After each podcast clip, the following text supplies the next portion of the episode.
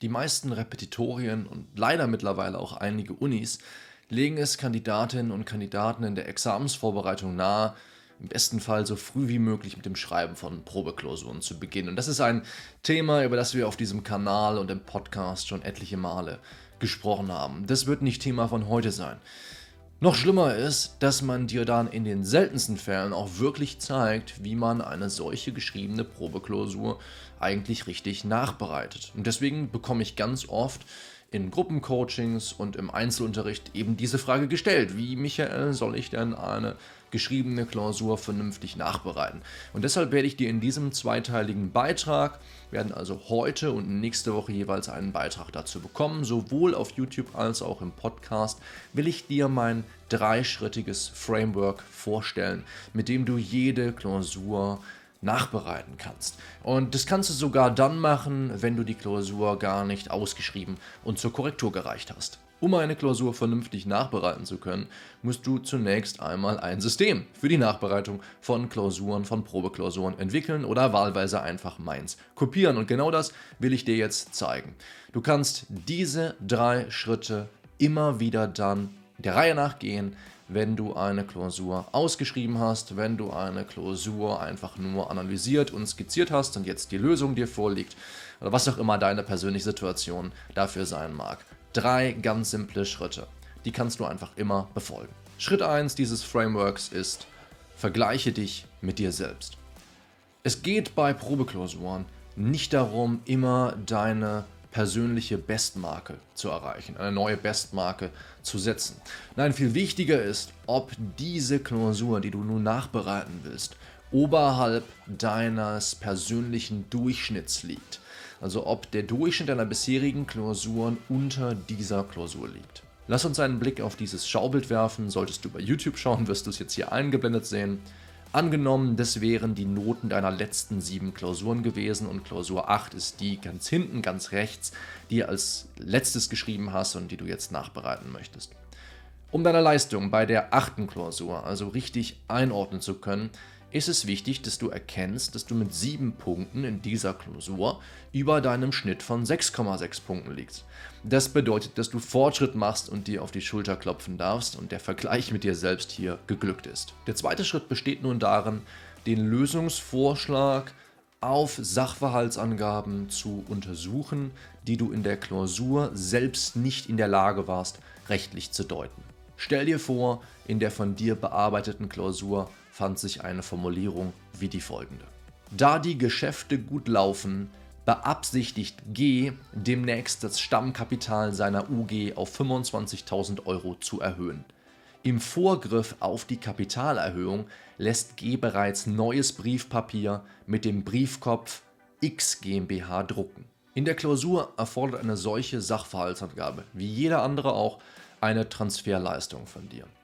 Im besten Fall, wenn es richtig gut läuft, wenn du es richtig drauf hast, denkst du hier sofort an eine analoge Anwendung von 179 Absatz 1 BGB bei Verwendung eines falschen Rechtsformzusatzes. Hast du die gerade angesprochene Transferleistung in der in Rede stehenden Klausur nicht erbracht, dann macht das nichts.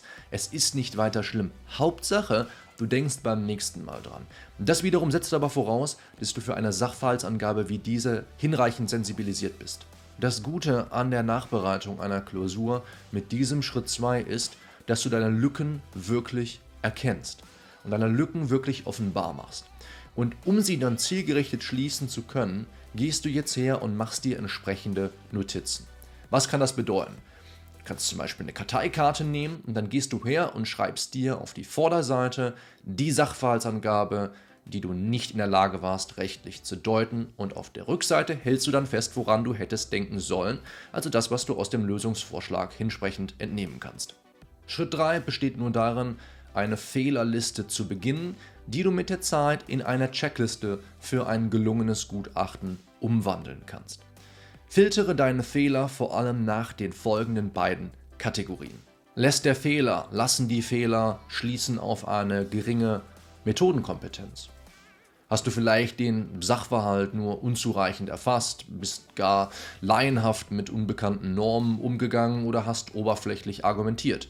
Das alles lässt schließen auf eine noch zu geringe Methodenkompetenz. Oder hast du Dinge einfach nicht richtig verstanden? Liegt also deinem Fehler ein grobes Unverständnis eines Systems, einer Norm oder einem Batzen von Rechtsnormen zugrunde? Bist du also vielleicht hergegangen und hast im Strafrecht gesagt, naja, ich kann ja keine Analogie hier anwenden, weil das im Strafrecht unter dem Analogieverbot nicht möglich ist und dabei hättest du die Normen zugunsten des Täters anwenden müssen. Oder du hast vielleicht im öffentlichen Recht eine Baurechtsklausur gehabt und hast überlegt, okay, in welchen Rechten könnte der Nachbar, bei dem jetzt gebaut werden soll, um die Ecke verletzt sein und dann festgestellt, okay, zumindest Artikel 2 Absatz 1 Grundgesetz, allgemeine Handlungsfreiheit, dabei ist er gar nicht Adressat der Baugenehmigung gewesen. Womöglich kennst du dich auch im Gesellschaftsrecht noch nicht ganz so gut aus und dir ist der Fehler unterlaufen, 128 Satz 1 HGB zur eigenen Anspruchsgrundlage zu erklären, obwohl die Anspruchsgrundlage vielleicht 433.2 gewesen wäre aus dem BGB oder 280 Absatz 1 BGB. Das spielt weniger eine Rolle. Wichtig ist, dass man verstanden hat, dass man in 128 Satz 1 HGB, wenn man gegen einen Gesellschafter persönlich vorgehen will, dann zur Anspruchsgrundlage nur hinzuzitiert, das aber selbst keine Anspruchsgrundlage ist. Wenn dir das Video gefallen hat und du zufälligerweise gerade bei YouTube schaust, würde ich mich über den entsprechenden Daumen hoch freuen. Das ist immer super für den Algorithmus, als meine Videos dann mehr Leuten ausgespielt werden. Wenn du dann noch hergehst und den Kanal abonnierst, hast du all meine Wünsche erfüllt. Wenn es Teil 2 dieser Videoreihe schon gibt, wenn du dieses Video also in der Zukunft schaust, diesen Podcast in der Zukunft hörst, dann wirst du jetzt jedenfalls bei YouTube schon Teil 2 eingeblendet bekommen und ansonsten ein beliebiges anderes Video von mir. Jedenfalls werden wir in Teil 2 dann nächste Woche, wenn du gerade hier in der Gegenwart mit mir bist, wirst du bei Teil 2 dann erfahren, was mache ich eigentlich, nachdem ich mal so 5, 6, 7 Klausuren so nachbereitet habe, wie in dem Framework gerade dargestellt. Und wir werden noch so ein paar häufig gestellte Fragen beantworten, wie, was ist eigentlich mit den ganzen Korrekturanmerkungen und sollte ich zur Klausurbesprechung gehen. Dieses Video wird also nächste Woche erscheinen oder du wirst es jetzt hier schon eingeblendet sehen. Ansonsten wünsche ich dir noch eine schöne Woche. Wir sprechen uns ganz bald hier auf dem Kanal wieder. Mach's gut. Bis dahin. Ciao.